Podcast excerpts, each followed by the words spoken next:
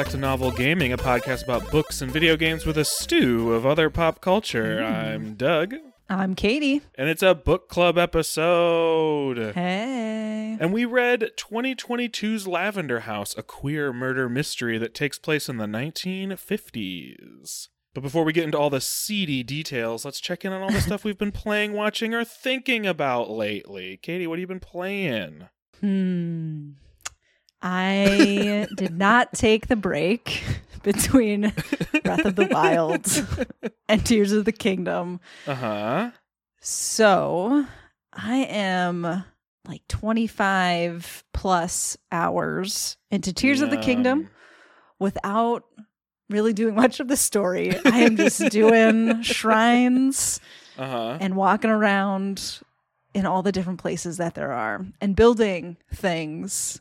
Sometimes things that you don't expect to work, but that do work. Uh, so I've been having a lot of fun in uh, in Hyrule as uh, Link, my favorite Barbie. that really caught me off guard. I love that. Yeah, yeah. I dress him up, and we have fun, and we play things together. Um, I very much want to hear more about this, but I do feel like based on what I've been playing, I may as well just say it, and we should just talk. Yeah, Uh, funny you should mention Breath of the Wild. I've noticed something, Doug. Remember that one time, like I don't know, like a couple months ago, where you mentioned that you had like you know deleted your save file on Breath of the Wild and started over, and we had Mhm. a laugh about maybe that was silly. Mhm. I did the same thing. Welcome. So I've been playing Breath of the Wild uh, because I never finished that, while you have been playing uh, Tears of the Kingdom. So we've got a Botwee Totwee double feature or tot key double feature. Here. we yeah, Um, love yeah. it. Uh, so it's it's been Zelda full here over on Novel Gaming. I uh, since you didn't take a break, I'm so curious. Uh, I, I feel like I know the answer since you're 25 hours in, but sounds like no fatigue from that. Yeah, no fatigue. Uh I it's it's become a game especially cuz right now I have been doing a lot of the sp- the like story stuff and this is Mhm. what a lot of my kind of end of Breath of the Wild in my most recent playthrough was too is more like a meditative let me wander around see if I can find some shrines see if I can get some orbs and do that sort of thing so Mhm. um, with the new kind of power set in Tatkey, uh, it evolved enough from the power set in uh, Botwe. Uh, I was like, how does it? What are the acronyms? um, so it is like it feels fresh and interesting to continue playing. It feels like a, a natural evolution, and I've been I've been continuing to enjoy it. Uh, I'm excited to do story stuff because the story stuff seems interesting, but I've just been needing some Zen chill moments, and so uh, that's why I've been just kind of going around and seeing what's up. yeah, that's relatable. Yeah, how I'm interested because you have talked before about how Breath of the Wild has felt overwhelming, and you you got somewhat far in but didn't beat the game, and so how is your experience going this time? Yeah, well, I didn't get that far in, is what I'm learning. Um, so Oh. that's a piece. Uh, but uh, but I think this time around, because of what I experienced that prompted me to restart a file, which was going into an old file I hadn't played in a really long time, and really truly feeling like I just could not find footing at all. Um, Mhm. I was like, okay, I am just going to be kind of. This is going to sound uh probably like sterile but it's been good. Like be methodical and like just kind of work towards one thing um which sounds weird i think for some folks because it's a game where you can kind of choose to do whatever you want. But when you're talking about like playing something sort of zen like that really resonated with me. I think one of the reasons i ended up going to breath of the wild was because i was like i kind of just want a game that's going to give me those like for me like far cry like unlock the map Mm. and then just like do shit vibes and so i was like well i don't feel like playing a far cry game i played a little bit of an assassin's creed game and then was like wait a second why am i Oh. not just playing zelda like that's what people are talking about and i was talking about maybe like playing it right Yeah. So that's kind of what prompted it, and that's just kind of what I've been doing. I've just been working my way towards each tower. I unlocked my map, and now currently I'm working on like getting enough orbs to get my master sword, and it's been like very narrowly focused, you know, which I think has been a good thing um, for not sort of getting overwhelmed or getting lost in it. Is that Yeah. kind of what you've? I guess I guess we should put a warning of like just I guess potentially maybe mild spoilers, but it's whatever you want to talk about um, or feel comfortable talking about. Is that kind of what you've been doing? Is just like going to points and opening up the map or collecting things? I obviously haven't played Tears of the Kingdom, so I don't know what what the analogy to getting the towers and shrines, or if there is anything like that, is in Taki. Yeah, so there there are towers and shrines, but they look a little different um and act a little different. I mean, kind of. They kind of act the same as the towers and shrines. They just look different Yeah. as the towers and shrines in uh Breath of the Wild. Mm-hmm. It's the same kind of element, but they're because of the different power sets you have and you don't have to climb the tower to unlock it. Something else happens Hmm. uh, to have you unlock it. So um, I have been doing some of that, but I've also just been like talking to everybody oh, uh, in the game. So there are a good amount of side quests, but there are also like a good amount of not side quests, but other things that people will tell you about that Mhm. might not be like super marked on a map like you can't click on a thing and it'll tell you here's where you need to go to get that thing um so like i've been doing some of the like let me let me explore some areas that some people have talked about to see what sorts of things i can get Mhm. uh, i'm very i'm very much trying to talk about things in generic ways so as to not spoil anything yeah. I um, mean, you can I say whatever in- to me because I'll forget. But if you don't want to say things for folks listening, I totally get it. Yeah, because I very intentionally went into this game not knowing anything about story, not knowing anything about, you know, kind of level design. I have any, I had ideas based on Breath of the Wild, but Mhm. I've been enjoying that experience, and I've still been kind of avoiding people talking about it in any sort of detail so that I can experience it and like try to figure stuff out on my own, which Yeah. has been fun because I I very much am a gamer when things have been out for a while or even sometimes new. I'm like, let me just look at what the guide says I should do Mhm. uh, if I like hit any sort of resistance. But I've been trying to to let that go and play around a little bit more in in Yeah. the game.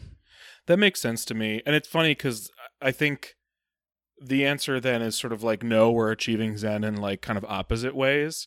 Cause like Mhm. I'm i'm like my narrow focus is like I'm not even talking to people. You know what I mean? I'm like I'm like I see you and you look cool, but I'll probably run into you again. You know, like I'm on a mission Right. over here.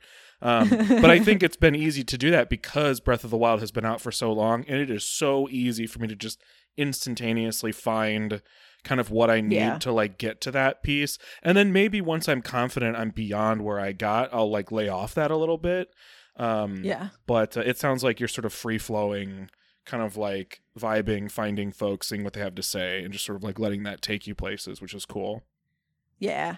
And it's been really cool to to see some of the places that I so recently spent a lot of time in, Yeah. in Botwi and how they have transformed in Tatki. So that's been a really fun kind of thing to discover. That is something I'm really excited about, and it kind of makes me feel like I shouldn't wait too long after I finish Breath of the Wild to play Tears of the Kingdom because I love that. I think that's so fun. Yeah. Far Cry had a game like that where it was like a sequel to a game as opposed to like the next installment and it was X number of years later. So it was like fun to encounter things that I was like, I recognize this and it's interesting to see like Yeah. how it changed over time. So the fact that Zelda's doing that in this uh, is really exciting to me. Yeah, it's really cool uh, and really fun. And there are new kind of elements to it as well that I had no idea about. I mean, Hell you know, yeah. everybody knows about the sky thing because every promotional thing was fucking Link jumping and leaping off of sky stuff. But there Mm-hmm. are other, you know, other levels to it, which is cool. Yeah, yeah, for sure. Yeah, it seems. I mean, uh, understatement. It seems cool. it seems fucking awesome, actually. that seems fun. That seems nice. nice. Well, I'm glad to hear that there wasn't any fatigue. Um, you know, going right into it, and then it's been fun going right into it. Yeah. That's yeah. awesome. I I did play one couple hour game in between. Oh, sure. Just as like a little palate cleanser, but um it was literally like maybe a four hour game. Mhm. You know, could beat it in one sitting if you really wanted to, type of thing. So Nice. uh yeah. nice. How about have you been dabbling in anything else? No, you but I'm curious what- as to what the Yeah. four-hour game was. oh, and let me like Google the full title. Oh, it's one of the first yeah. part of it was called Behind the Frame. Ooh. And then behind the frame, the finest scenery. So it's Whoa. a game, it's kind of like a puzzle game that kind of surrounds an artist uh and art type Mhm. stuff. I didn't I'm not gonna lie, I didn't fully understand the ending. So oh, interesting. like a true art game. I was like, what just happened here? Because I thought I understood, Yeah. and then I wasn't quite sure. So, um, if anybody knows, the style of this is know. very appealing, and knowing that it's only four Yeah. hours, and it looks like it's kind of on every console. Um, Yes. Maybe I'll maybe at some point I'll I'll play this and we can compare notes, yes, yeah, figure out if we can figure it out. You know. I I would love to. nice, nice. But no, I haven't. The only other thing I I guess I played was like that little bit of uh, Assassin's Creed before I moved over to to uh, Breath of the Wild, and it was fun. I think I will eventually go back and play it, but it, I just think Breath of the Wild was more what I was actually looking for. Uh, especially because Yeah. it's more like naturey, and I Mm, feel like definitely. that fit kind of like the serenity I was seeking. Yeah. Which uh which Assassin's Creed was it? Assassin's Creed Two, just straight up. Oh, okay. Yeah, I th- like. Uh, I have PlayStation Plus, whatever the top, whatever th- I don't know what any of the names are called, but I get access to all the all the games, right? And they have basically every Assassin's Creed ever on there. Uh, and Mhm. way back in the day, I started playing just Assassin's Creed One. I think on like PS3 or something. Despite everyone being like, "You can maybe just skip it. It's like not that great." the Um, controls, yeah. and sure Yeah. enough, I didn't finish it. So this time around, I was like, Doug, just ignore your compulsion to play the first one and just go to two, like everybody told you to do. Um, and it was fun. I mean, it's it, it still plays nice, you know. Yeah. I would say you could even just jump around to whatever because the Oh. story to me is nonsensical. Uh, Black Flag with pirates, so I- fun. That well, so that's that's probably you know if I make my way through Assassin's Creed two, that's the one I would play next. Um, nice. because I have I if you asked me to explain what Assassin's Creed is, like I don't think I could. I don't understand. it seems like there's so much extra stuff that doesn't need to be there. Like it would just be cool to play like a historical assassination game. Um, but there's like this whole present day like sci-fi thing that I really thought Yeah, was not sure going to be in the second one anymore. I was like, maybe that's what people didn't like about the first one. And I looked it up and like sure enough it's still I guess it's still a thing. So I don't know. I don't Yeah, need that part. I just want to jump around. I want to climb things. I want to Mhm. jump into a hay bale. exactly. Yeah, Yeah. We, we get each other. I funny enough, I don't think I've uh assassinated anybody yet. I like beat some Huh. beat up some some jerks. right But- on. Yeah, just No face to face, you know. Yeah. So, I don't know. Eventually, I'm sure I'll assassinate someone. It would be weird not to. Yeah. The, what if the game was called Assassin's Creed, but you never actually do any assassinations? No assassins, no Think about that.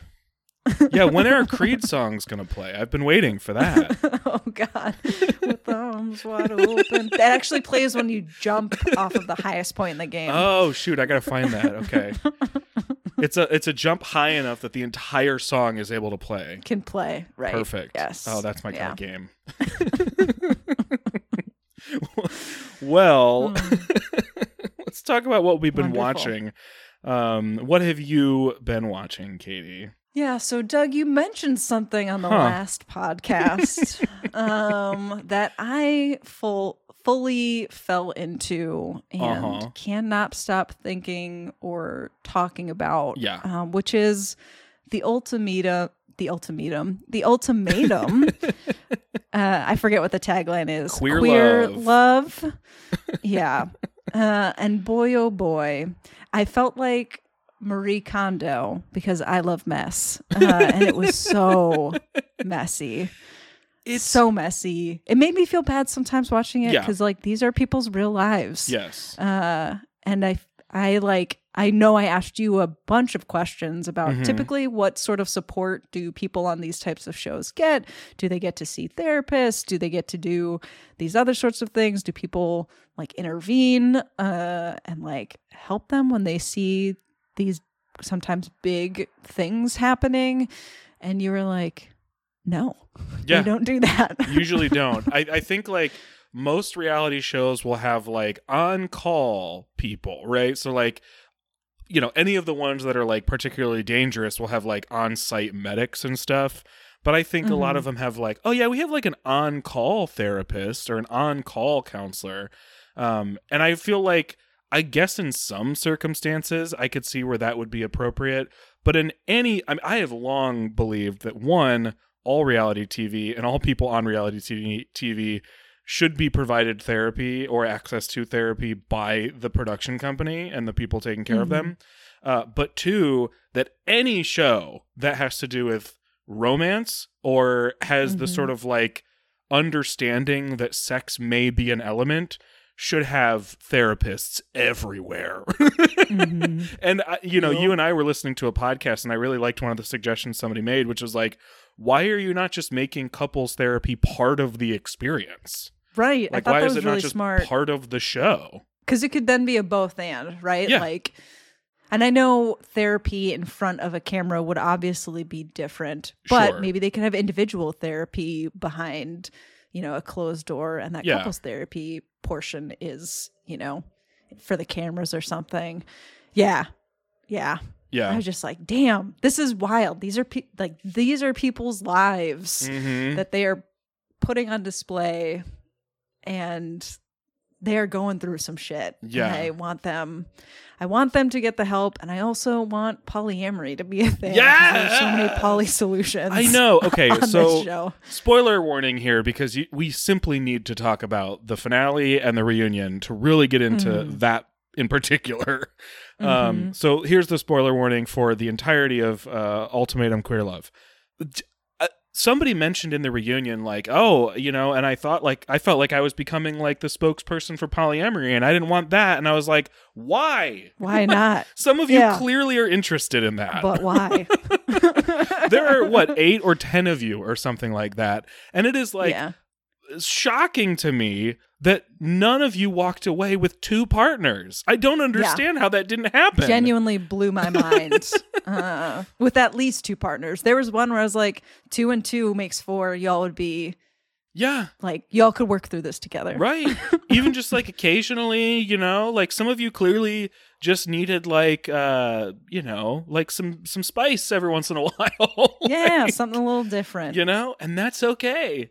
Uh, Yeah. yeah. I honestly like. I never watched the original Ultimatum with straight people. I n- probably won't ever watch it. But if they keep doing Same. like queer seasons, if this is just like its own separate series, uh, I will continue to watch that because it just is unfathomable to me that this whole season happened and no polyamory came out of it at all. Like not even There's and I'm not even talking be. about like polyamory long term relationship. We didn't even get like any mention of like a threesome Mhm. or like any sort of like cross pollination outside of the like specifically designated trial marriages. It's like this is there was, like- no no open relationships. Nothing. Yeah. In the in the first episode, I feel like it was Mal who said something about it might have even been Xander and Vanessa, like, oh, you two are cute.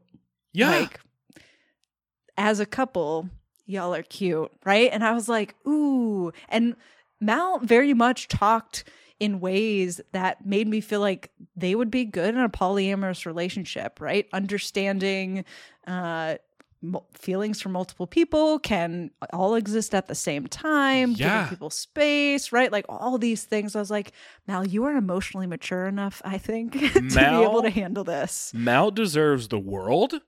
Uh, Mal deserves everything. like I just want the best for Mal. Uh, And you're totally right. I mean, there was a whole storyline that basically was just like, I'm in love with two people. What do I do? And Mal, the original partner to that person who was having that, uh, what she viewed as a dilemma was just like, that's okay. I get it. That's fine. I'm not going to try to stop you from being in love with someone. Like, Right. that, uh, th- Yeah. Mal doesn't see it as a problem.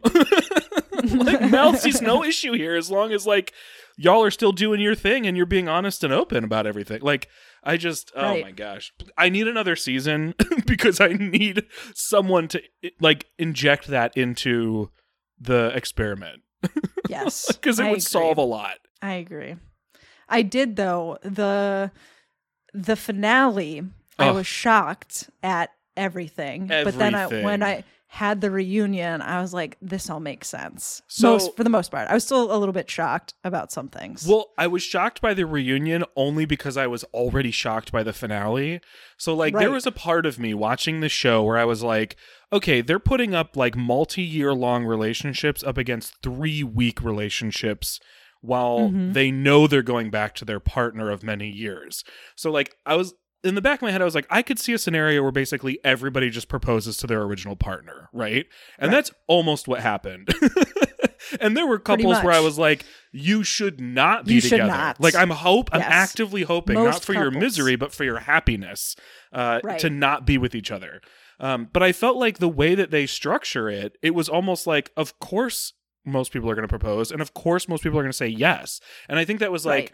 Mostly kind of like epitomized by Mal um, and Yoli and Oh, Xander, where it was like so sad to watch. where Mal proposes to Yoli, and Yoli like before Yoli gets the chance Yoli's to even talk to Xander, right? yeah, And so then of course Yoli's like, yes. And I was like, you don't mean that. I, we all are watching you and can tell you do not mean that. And then went and Right. talked You to are, like, Xander. crying so hard Yeah. right now, and not actually like you're not being very excited about this. Like I, you should not be saying yes. I don't know how anybody, and this isn't like a dig at Yoli, it's more like the whole scenario and Right. people needing to be like more honest in the moment if you're going to be a part of this sort of experience. Man, Vanessa, Oh. Vanessa wa- was a secret MVP for being honest. I think. wild a lot journey. of the time. We we will have to talk about Vanessa, but like. I don't know how anybody, whether it's Mal or Xander, could watch Yoli's reaction to anything they were oh, saying in Oh, yeah. those moments and be like, I feel good about how she's acting right now. And again, nothing Right. against Yoli, but like it just was clear that like this was not an enthusiastic yes. You know what I mean? Right. Like that's what you're looking for, right? That's what you're hoping for. Yeah, that's what you want when you propose to somebody. You like would a, think so. and they they talked about the hell yes so much. And none of them. Well, I shouldn't say none, but I don't think almost any of the proposals were an enthusiastic yes. I feel like, ironically, like Rae and Lexi was like the, The most closest. enthusiastic Yeah. yes. All the other ones were like, like Sam. I was like, you're not going to say yes, are you? Holy That's shit, you're not going to say yes. Did that stupid fucking rock thing. And I was like, Aussie. Oh. what are you doing? I don't know You need to stop. I, I wanted to give Aussie the benefit of the doubt and and say like okay maybe this is like a thing we just as an audience don't know is a thing between Sam and Aussie like Sam will get it but it was Very so clear. Sam did not get it and then I was like oh Yeah. why did you do this Sam this is was not like, "Are like an inside right element now?" of your relationship Right. so I couldn't Yes. believe Sam said yes I couldn't believe they were still together at the reunion they were the only Shocked. couple Shocked. I want the best for Sam! Sam too. Sam, I want to have and the I want the best for Aussie, and I just don't know how Aussie's going to get that when Aussie's in a relationship before they work on on themselves. like, I just- right. I, And then I guess you could I mean, get both. You could get both. You know, depending like they have a history, so you know who knows. But as long as they're Yeah. both getting what they need, and I just like as as a you know couch quarterback to these relationships, like I'm just like, are you? Are you? Please, I want to know. I need to know. I, please keep doing. Please keep doing or Ugh. start therapy if you have not yet. Please. I I genuinely want the best for pretty much everybody that was on the show because like they are real people and they are.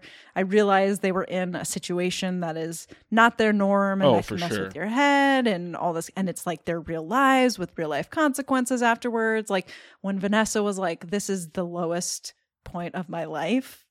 oh, like in the reunion uh i was like damn like you really felt and because Yeah. for a long time people were very anti Vanessa, uh, and like you really felt a lot of things while you were on that show, Oh, yeah. and like her and Xander were together for four years Yeah. before that happened, and then they didn't talk for like. a year, Unbelievable. at least a year afterwards. The number Uh, of them like, who were just like, we haven't spoken. I was like, gagged. Absolutely gagged. yes, Yeah, the the Vanessa thing I think is like the best example of something this show and it's it, it you know, it's always good to constantly be reminded that like these are real people and they're their real experiences. But like also when they're making a show like this, they're making editing choices for storytelling, which isn't to say that they're changing what people are saying or doing, but they are pre- presenting us a package. And I feel like Vanessa is the best example of something that happened with so many people on this series where it was like there was one story week 1 and nearly everything flipped upside Oh down my for gosh. me week My 2 ups and I was like. Yeah. Oh my gosh! Like, and you and I were listening. I mentioned that podcast. We were listening to the um the Rahap up for uh, such the, a good name. yeah, it's great, right?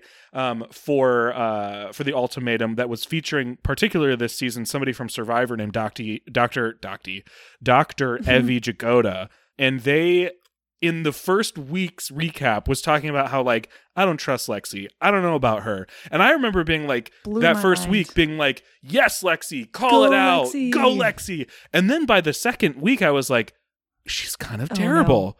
She's What kind of done? obsessed. and maybe Vanessa is like, you know, awkward and is figuring things out and says weird things sometimes and uh, and all that. But by the time the second week rolled around, I was like, but she's our weird person who says weird things and does weird things sometimes. oh Mm. man. And Yeah. hilarious that like Xander kind of who who in that first week I was like, we must protect Xander at all costs. Kind of became like, for lack of a a, a better term, I guess, like kind of the fuckboy of the season. like, like, so Xander, much what sex with Xander. Yeah.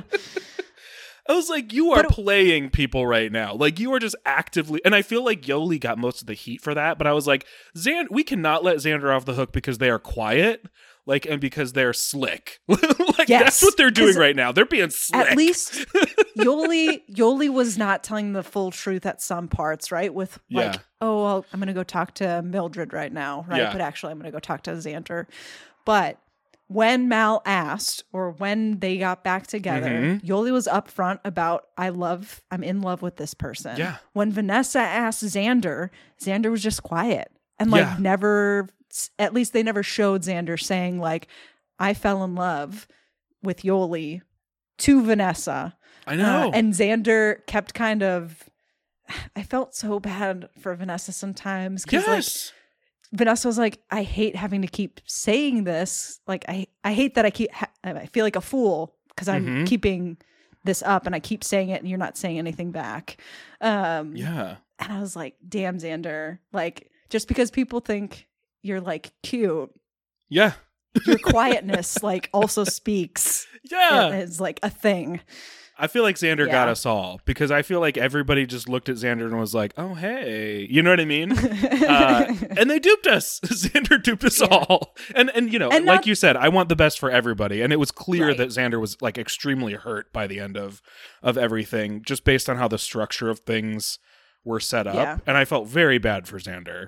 Uh, don't get Yeah. me wrong, but there were times if I had to pick one person who I thought was being like honestly like the most blatantly disrespectful at any given point, I think I would put Xander at number one. And then Hmm. maybe Yoli at number two.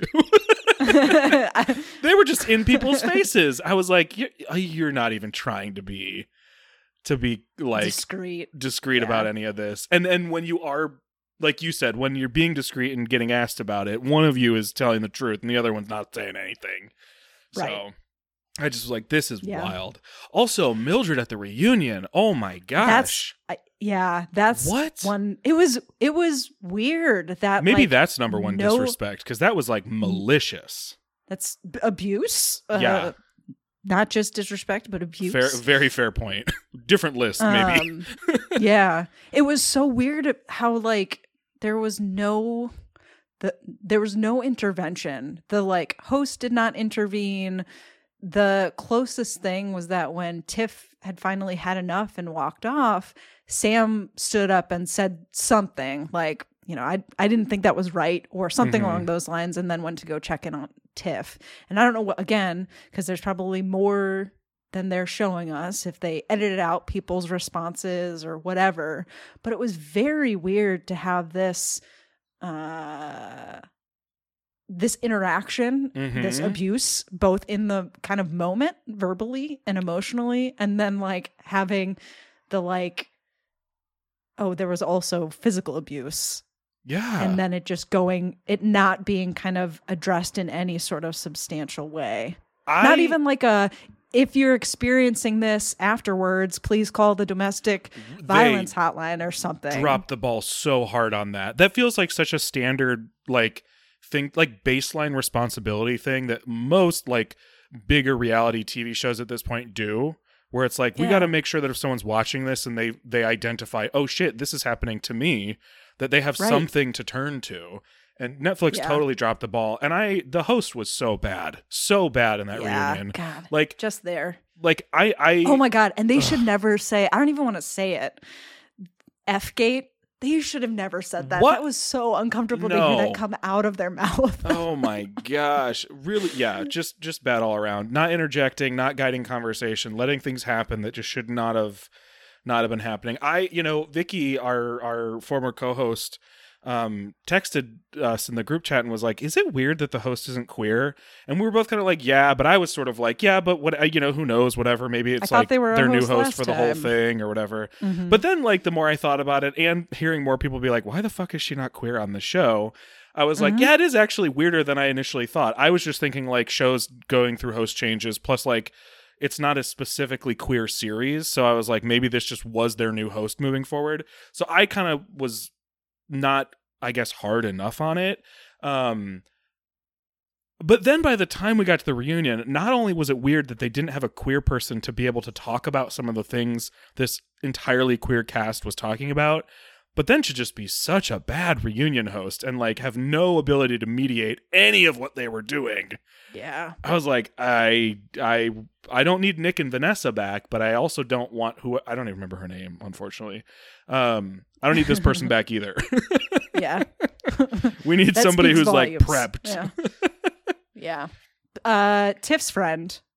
Oh yes, please, please. She was so Yeah. uh Natalia was that her name, or, uh, or Natalie? I was going to say Natasha. Something with Natasha. an I think it's Natasha. I think you're right. Um, she was so comfortable, like interjecting and being like, "Well, why do you think that? Well, maybe you should try this." Like, Mm-hmm. just people were saying it. I think maybe facetiously at first, but agree. I agree. Yeah. she would be great. Yeah. Oh yeah, yeah. Anyway, we clearly have a lot of feelings about the ultimatum queer love. Constantly. More than either one of us probably ever could have predicted. We could talk for hours. Oh my gosh. Please be a season two, but also add therapists this time. Yes, yes, yes. Uh, I mean, that was. My, did you want to mention any other things you're watching? I won't talk deeply about it, but I know I probably won't talk about it next time if I don't mention it here. I finally started watching We're Here uh, with Bob, the drag queen, Oh. Eureka, and Shangela. Um, Yeah. And uh, if you need a show to cry to, In a good way. in a good way, yeah. Um, in like a, a wholesome way. Sometimes it's because things are sad and, and are addressed and are and are out in the open and, and sort of like a tearing the bandage off, kind of like it hurts, but it's good Mhm. type of way. And sometimes Right. just in like a nice wholesome way. Uh, but uh, whew, I I watched a few episodes and was crying at every episode. So I'm gonna not blast through that one, and I think I'm gonna save it for those days where I'm like, I need to let out some emotion. I need something Yeah, I cathartic. need some something for my heart. Oh yeah. Oh yeah. So wholesome Nice. drag content. hell yeah! Well, is there anything else you are thinking about in the realm of pop culture or culture in general? The Just gonna shout out, yeah, super quickly, two new amazing um, albums that have come out Ooh, yes, recently. please. One, Kesha's Gag Order, or Mhm. Is it Gag Order? I think it's Gag I Order. think so. Uh, and then two, Janelle Monae's Age of Pleasure. Pleasure. Very Hmm. different vibes, both very good. Yeah, yeah, absolutely. Yeah. Nice. How about you? Anything you're thinking about? Um, there was a bunch of like animation announcements that I'm excited about. The trailer for Pixar's Elio just dropped. That's exciting. A Bunch of video Hmm. game announcements like Star Wars Outlaws. Like there's just Hell like yeah. a bunch of news. I guess it's like that time. It's like summer where everyone gets hype about stuff, I guess, but um so there's plenty. There's plenty of stuff, Yeah. you know. Lots of good things on Lots the way. of good things, gaming and otherwise. Mhm. But let's talk about this book, eh? Yeah, let's do it. All right. So, like I mentioned earlier, we are talking about 2022's Lavender House by Lev A.C. Rosen. Um, and uh, like I mentioned, it's a queer mystery, and I'm excited to get into it. Yeah. I'm very interested, Doug, Mm-hmm. as to how and why uh, you chose this Yeah. and found out about it. Incredibly simple uh, explanation. Somebody at work recommended it to me. Uh, and I asked a couple questions that made me feel confident it would be like a nice read for us because anything that's a, a book involving murder i will have some questions. Anything that's a queer murder i have even more. Uh, and i was Yep. like you know what? I'm checking some boxes here that are a-ok. Let's do it. That's really all it boiled down to yeah. I love that. Yeah. Uh, good good job. thank you coworker Also- yeah, thank you, Doug's coworker. Yeah, I also don't read mysteries almost ever. So th- I thought this was like a fun opportunity, even though we typically will read like fantasy or sci-fi. Um, this I felt like was a good way t- for me to read a mystery, and since it was uh, very gay, I figured you'd be down to read it with me. So gay. Yeah. Yeah. We can get into it more. I've read some mysteries, but I've never read such a queer mystery. Mhm. And I wish I wish there were more.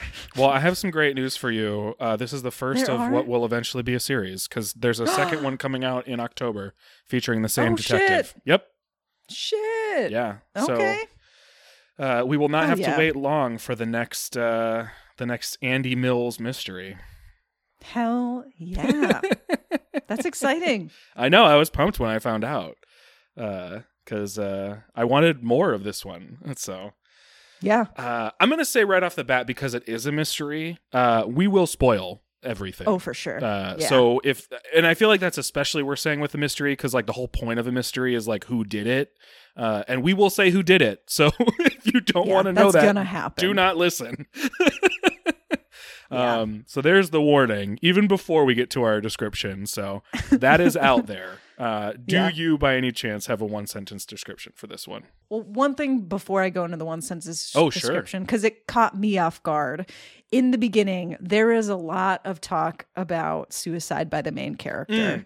Uh, Mm. Yes. So, just like a heads up that it starts out pretty, like, pretty strong around that. And then it gets mentioned a little bit. And then by the end, it's no longer like really mentioned a whole lot. But the main character in the beginning is like contemplating um dying by suicide so like a Yes. heads up that that is a thing I appreciate you saying that. I also will throw out there that the likelihood with every character being queer pretty much is high for this to happen but there was also some violence against queer folks specifically because they were queer. So that is something worth mentioning as well uh, that i did not uh, did not know even with the questions that i asked the person who was recommending it. So uh, Yeah. if you were if this sounds exciting to you but those do not sound like things you will enjoy uh, hopefully you've got all the information you need to sort of decide if this one's for you.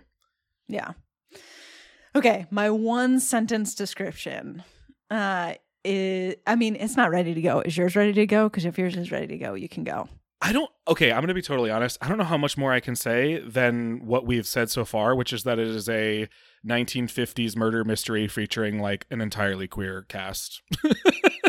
yeah yeah i think the only things i would add on were like a little bit more detail about stuff. Sure. so 1950s murder mystery featuring uh, an ex-cop who ends up kind of in this lavender house uh, full of queer folks where there's kind of like i forget what it's called. Is it like a closed circle mystery? Someone Oh, in this tight knit group. There's some sort of name for it but someone in this group has killed somebody else in this group and you know let's figure it out Okay, that makes sense because what I saw it being described as a lot, and I don't have the reference yet for this because I haven't seen these movies. No one kill me.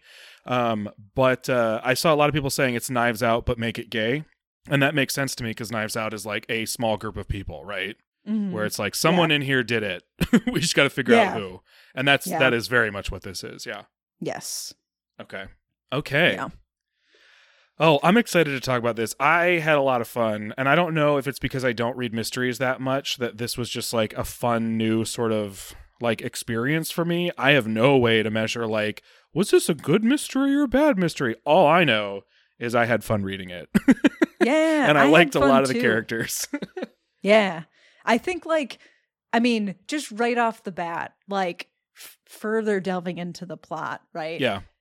So the main character, Evander Andy, as uh, he's known by his friends he doesn't have uh, Yeah. yet, um, is at a bar and gets approached by uh, this woman named Pearl and is like, "Boy, oh boy, do I have a job for you!"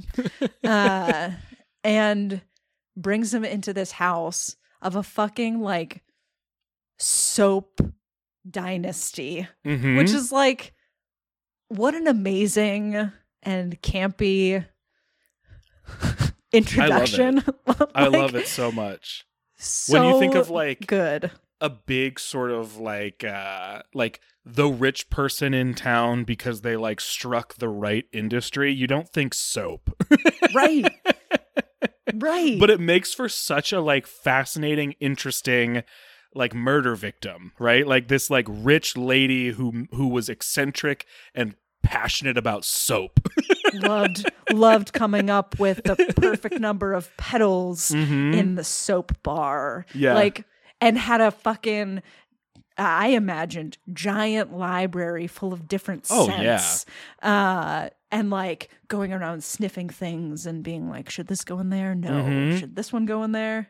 Uh, like to the point where they were like, oh yeah, you could hear her sniffing. Uh, so it's just like so fun. Yeah. Uh, I mean, it's not fun that she died, but like, what a fun, what a fun intro yeah uh, into this world. And super quickly, I was listening to an interview um, with uh, Lev.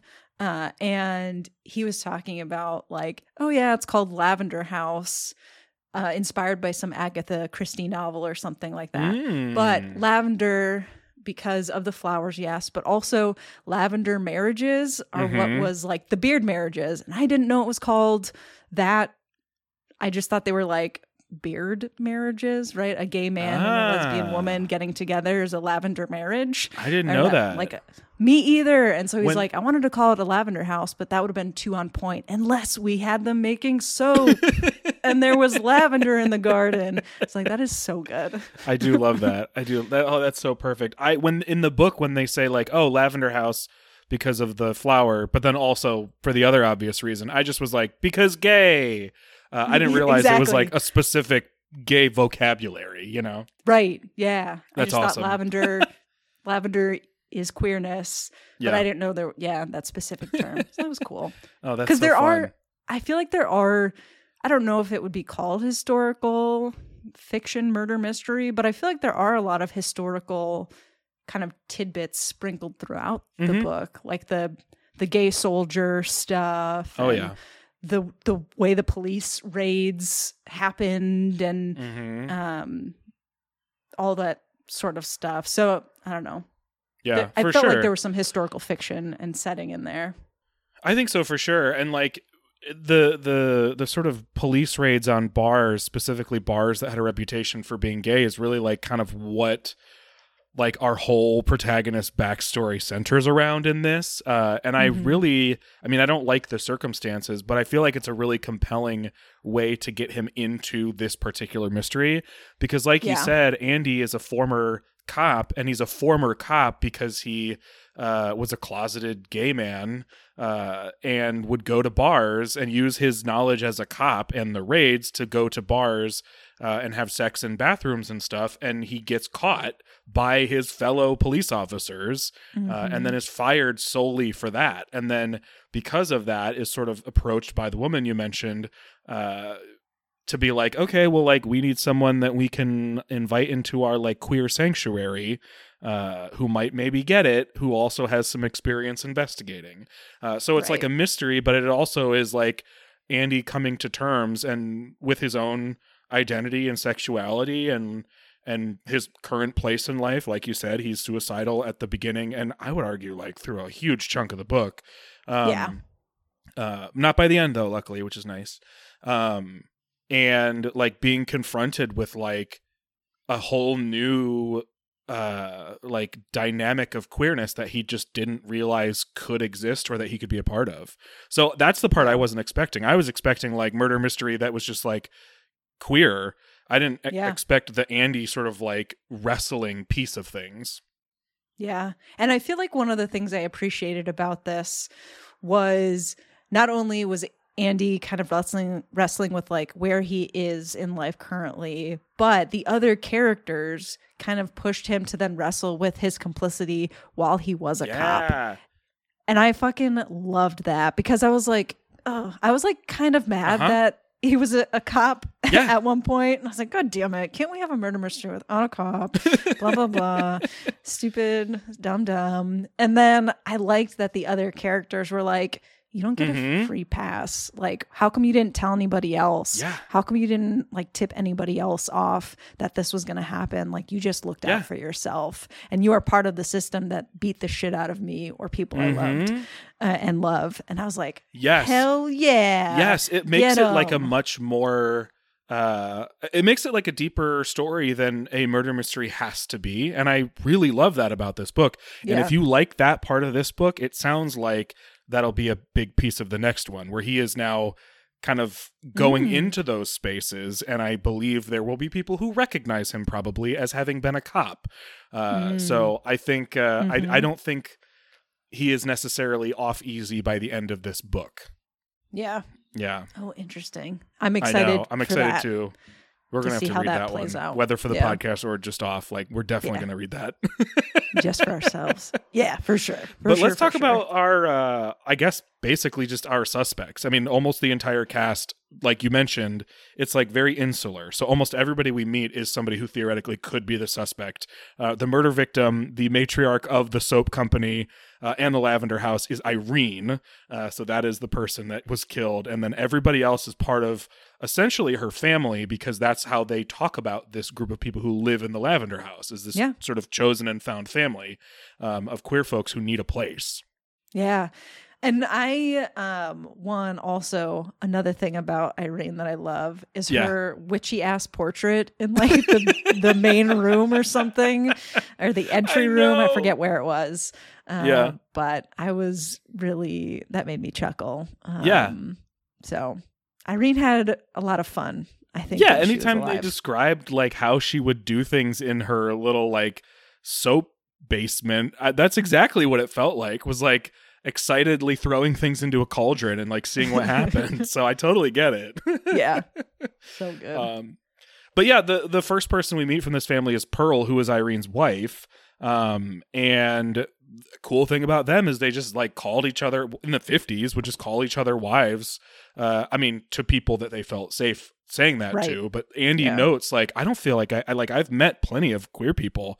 I don't know that I've ever heard anybody say with such matter of factness and confidence that Mhm. this is my wa- like a woman say this is my wife or a man say this is my husband or whatever the case may be. Um, so right off the bat, I was endeared to them because I was like, yeah, hell yeah, yeah. let's go lesbians.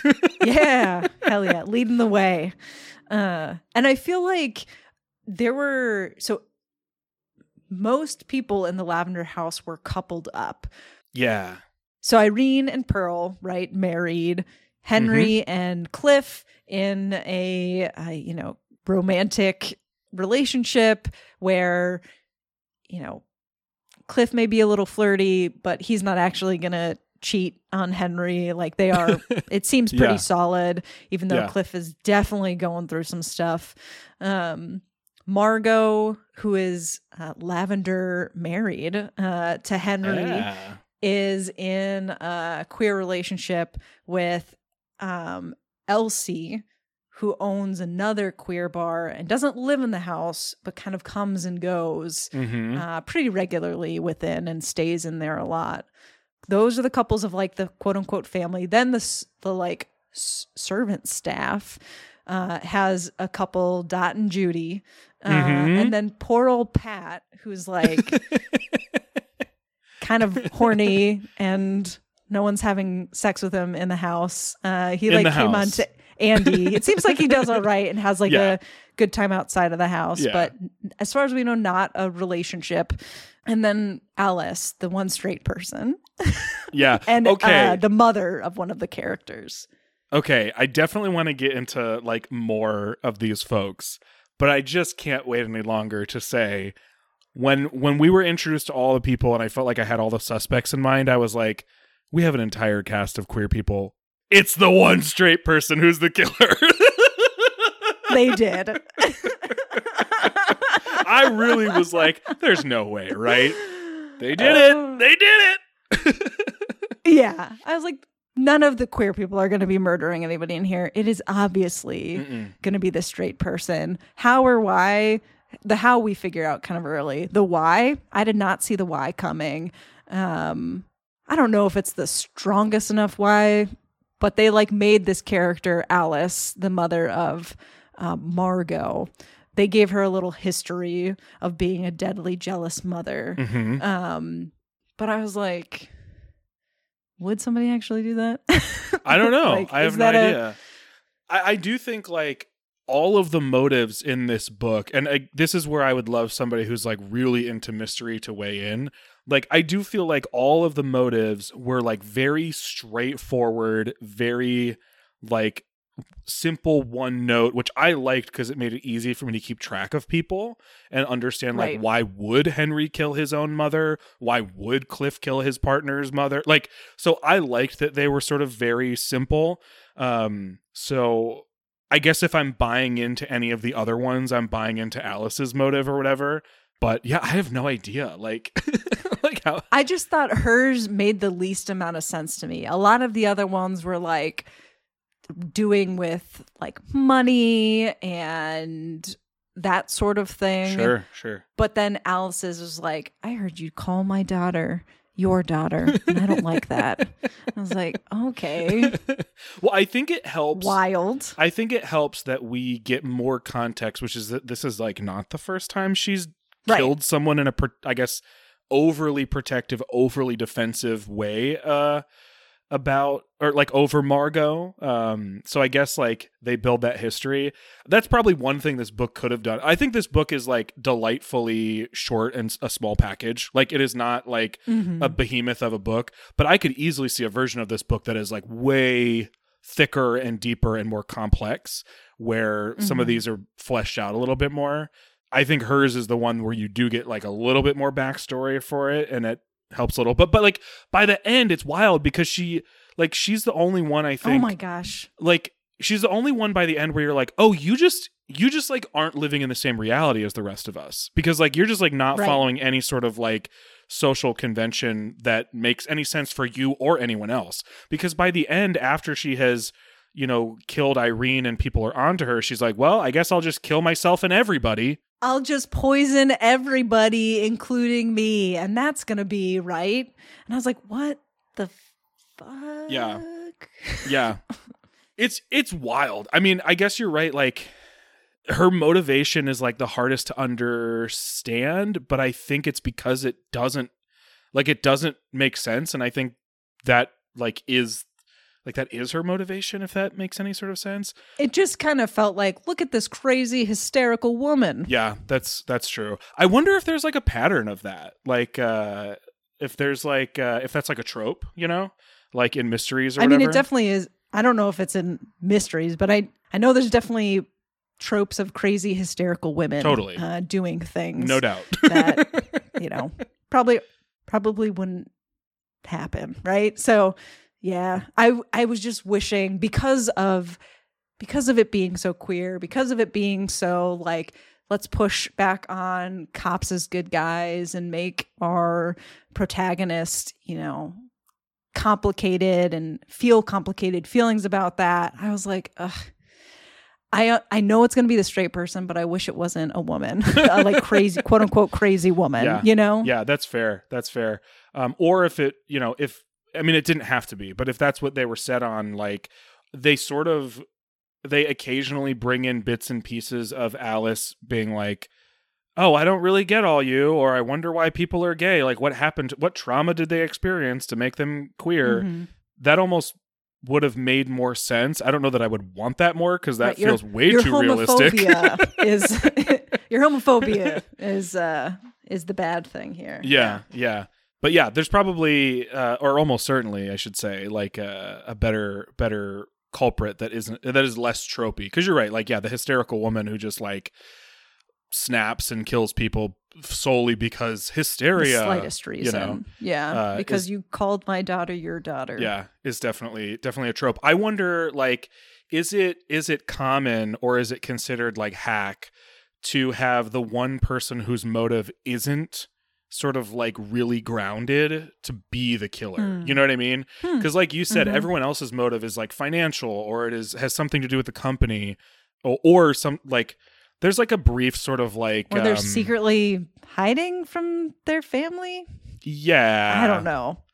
yeah oh yeah cliff slash clive Yeah. Yeah, that was an interesting one. I mean, th- his story and um honestly like the staff's story, I would have th- that's where I would have absolutely welcomed like a little bit longer of a book because um Mhm. or or just like having a different reason because Cliff's story almost felt like it was like a little bit of a side story that wasn't fleshed out enough to be like part of the book um but was kind of like the only explanation for why he would be a suspect which is that he like ran from his family somebody caught on and i think he told irene or irene found out someone was looking for him and basically was like well you can't leave the house then Right. and so You the motive was here. theoretically okay if i can't leave the house and and she's the one keeping me here i guess i'll kill her Right. which is still technically i guess more grounded than just like i'm the crazy woman you know yeah.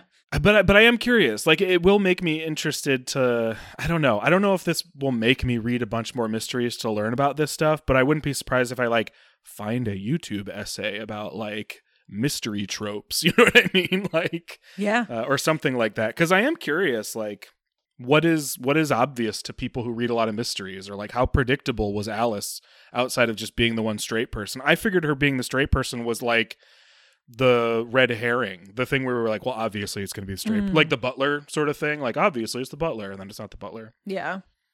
Yeah. I'm I mean, I think I said before, obviously it's gonna be the straight person. I didn't know that for sure. I wa- and I also wasn't like actively I was just kind of vibing with the book Yeah. and being like, what's gonna happen next? Mhm. So like I I mean, I thought it could be likely because this one straight person, but then when I like her motive wasn't as strong. Like cuz at first I was like, "Oh, is her motive because she's an outsider in this place and that's why?" But that wouldn't killing the matriarch would not make her an insider Mhm. type of thing. So like that doesn't make sense.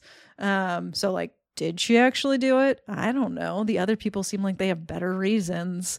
Uh so like I didn't fully know until it was close to being revealed Mhm. by like you know Andy that it was you Yeah. type of you know scene um so i don't know did you read with like trying to figure it out as you go or were you also just kind of vibing and along for the ride I- seeing what happened I wasn't really trying to figure it out as I was going. I Mhm. usually don't when I read or watch stuff. Like I'm not typically actively trying to like figure it out or unpuzzle it, but I think I did find myself naturally just like weighing out options because they're all kind of presented to you yeah very clearly as like here's this person and why they might want to kill somebody. Um I don't know that Alice was my number one suspect because it seemed so it seemed like such a blinking light you know what i Mm. mean? Where it's like hey look at this person. This person isn't this one the crazy one who would kill somebody? And you're like well no she's probably going to end up being like the misunder like the not misunderstood but like she's like the mom who doesn't understand her daughter but ultimately always Comes cared around, and like says the wrong thing sometimes you know what i mean? I kind of thought that's the direction it was going to go. Um, but i don't know that i necessarily had like a number one suspect if it wasn't her. I just figured like surely it wouldn't be her. Even though I had the same reaction where I was like, of course it's the straight person. Right. Like both of those things were playing in my head at the same time. yes, agreed. Agreed, agreed. And yeah, I like the I don't know. I mean, I like liked all the other characters, so I was like I was similar to Pearl where I was like look outside the house. Like, Please let it be outside it's got to be the rival soap house, not not someone inside this soap house. That's another thing is the Gleam soap investigation also felt like it was such a blip. Like it was like we're going to a social event and that's where I'm going to start my investigation into Gleam. And then it was over like immediately, which Yeah. like um again I I like how short the book was, but there were certain things where I would have been fully happy to like read more. Like if this book were longer, I don't think I would have been mad. Yeah, I totally agree. Cause like, you know, his his investigative work outside of that space, doing the Gleam soap investigation, following Margot to that like rich person soiree mm-hmm. thing, could have definitely been a much longer thing, a much longer conversation. And like he gets the shit kicked out of him. Oh my like, god, that was it. hard to read. Yeah. It wasn't even like the most graphic thing we've read, but that was really hard, I think, just because of the context. and it like it was hard to read and for andy it like made something click in him because shortly after that he apologized to pat Mm-hmm. who had a similar thing happen and it was like i'm sorry i did nothing like i did Yeah. there was a little bit of like before then like well i didn't do the the actual thing so i'm not that bad Mhm. right but then after that he's like i'm sorry that was fucked up you know what it me." is? I think that moment feels like such a legitimate um, direction to go for the mystery side of the book, when in fact it really exists to serve like Andy's journey. yes. And so I feel like uh like that's where the problem was for me where it was like oh I'm so excited about this new lead but it still was a valuable thing. I just could have I could have had both. Like, I think it would have been fun to have both. Um but but yeah it was it was a really good moment to have Andy have that realization right? Yeah. and that's I think where they explicitly oh it totally that it like took it that for him to like Yeah. understand like the system that he was a part of hmm even if he was not the one doing the kicking he was yeah not doing anything to stop it and was like part of that I think that's where he explicitly says or thinks like I only ever asked about where the raids were happening to protect myself and never thought to tell literally anyone else don't go to the bar where the raid is happening. Right. Like it seems so obvious and he just like wasn't ever and, and he wasn't he, like he obviously has responsibility there and he's obviously complicit but like he just never allowed himself to be in the space where like it was about more than him Right. like you know what i mean partly because he never allowed himself to form any type of actual connection with anybody even just a Mhm. friendship which is something that i think pat kind of calls him out for too it was like you could have had friends there. Like we could have taken care of you. Uh, Mhm. and he was just so afraid that he did not allow himself to see that and to see the potential like camaraderie and community around him. Yeah i'm excited for him to read that book. attempt to have that. Uh, it sounds like you know if if if people catch on to the fact that he's a cop, it'll be difficult, and he will have to continue to take accountability, as we would hope. yeah. Um, but uh, hopefully he does find that. I, I I'm curious, like since he ends up at the end of the book being offered an office in Elsie's building, hmm I imagine we're going to see Elsie. But are there uh, like what other characters would be at the top of your list to see more of in a second book? Because I got to imagine some of them have to be in there, right? I, I would assume all of them would make some sort of appearance, um, just because of like his connection. Even if it's just like, oh, I saw Pat at the club. I feel like Pat's gonna be back for sure. I hope I hope Pat's in there a lot. Yeah, or at I least like has like a significant appearance. Yeah, Yeah, Pat is cool. Um, I think Elsie will be there. Elsie is also cool and like very funny. I think. Um, I think Mhm. that doctor bartender is gonna Oh, be a major player in Yeah. future stuff. Now that I know there's future stuff, I hope that Dot and Judy are like regulars at the Ruby, and he just didn't know that. yeah, me too. Because I I, want- like them. They were like no shit. I want- like you're a Even cop. a little bit more of them. Yeah. yeah. I also I know they were the first ones to be like, "Why the fuck would we trust you?" yeah, you don't deserve our trust. Uh, yeah. Mhm. I want more of Margot and I want more of like Margot's funny side that started coming Yeah. out towards the end. Um Mhm. and quite honestly, I want to hear more about Cliff Clive. Uh Cliff Clive. and what was going on a little bit more. Uh I w- I would genuinely be interested in hearing more about all of these characters. I think there's a good chance there would be some sort of cameo by most, if not all. Like if he stopped by Sure. the Lavender House for like a little dinner or something. Um, yeah, I that's probably know. the easiest way to like make sure everybody shows up is to just have him go to the house, and he has that open invitation. So Yeah. I'd be shocked if that doesn't happen. I will say, like, I'm interested to see more of Cliff Clive, if only because we learn that the character we saw throughout pretty much the entirety of the book is just like not his actual self. yeah. so I'll be nice to. s- It'll be nice to see him like not in that state. yeah. Um, and you're gonna have to do something with Henry to make him less more interesting, interesting. to me. Yeah, less boring. I feel like maybe maybe with Henry too. I I don't remember who Cliff said Henry did a really good impression of. Uh and even if I did remember, I don't know if I knew oh my whatever gosh, actress I'm drawing such a blank. you know he was impersonating. But I feel like that was like the slight tease of Henry, like we got the slight tease of Margot. It's just I had no Mhm. idea who the person was that Henry was like that that connection that that imitation Yeah. was like banking on. So Margot's was just like Margot's kind of funny. Uh, and Henry's like Henry can do a really good impersonation of this person that you don't know. I was like, oh, cool.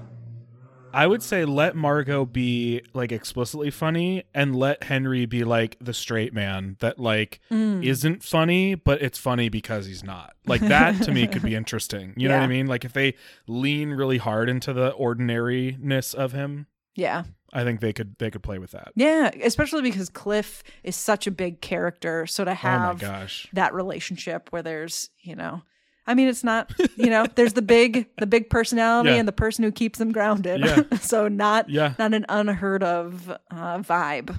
Yeah, very much their dynamic Yeah. for sure. I loved anytime they described Cliff being like basically like two articles of clothing and like draped over Henry as Henry's like eating soup or Yeah. something. Like this is amazing. Yeah. Such a funny image. Yeah. So good. Yeah. Are there, I mean, based on the ending of the book, it sounds like there's, Andy is going to be, I mean, working to restore some uh, trust within the queer community or establish more realistically some trust within the queer community and then take on queer cases is that was is that your kind of read of the ending and what you know about the future book I think even without knowing the future book, like that's Elsie's suggestion, right? Is Yeah. like we we don't have someone to take on our cases because simply being queer openly is enough to get us beat up or jailed. So like you have an entire clientele that has never been served before. So I think I think we're supposed to believe that like any case Andy takes is probably another queer character we get to meet. yeah yeah And yeah, I think that's kind of the impression I'm getting from from the little blurb I read about the second book. yeah i'll be real interested Yeah. to read it Me too. I liked this. I think uh yeah. Biggest biggest uh sort of like notes I suppose are like there are things that could have been longer and the killer could have been better better suspect. better motive Other than that, or I something better motive. Yeah. I did have a lot of fun reading it though. Agreed. Yeah. I would give it a thumbs up. Um I Yeah. have read some you know murder mystery stuff and a lot of it is like it, it was this book had dark moments, but there was Mhm. also like light moments and like funny Mhm. moments and thinker moments and i feel like a lot of the murder mystery stuff i have read does not encapsulate the the multitude of that so i was really like i was i was really enjoying this um Yeah. so thanks for picking it would you give it Yeah, thumbs up yeah, I'd give it a thumbs up with like obviously the notes that we we had for it. And I think I would specifically probably try to find like read alikes for this book because I have a mm. feeling that this is probably meant to be like I think the fact that it takes place in the 50s isn't necessarily just like setting for the book. It feels like maybe it's also meant to be a mystery written in like an older style, you know?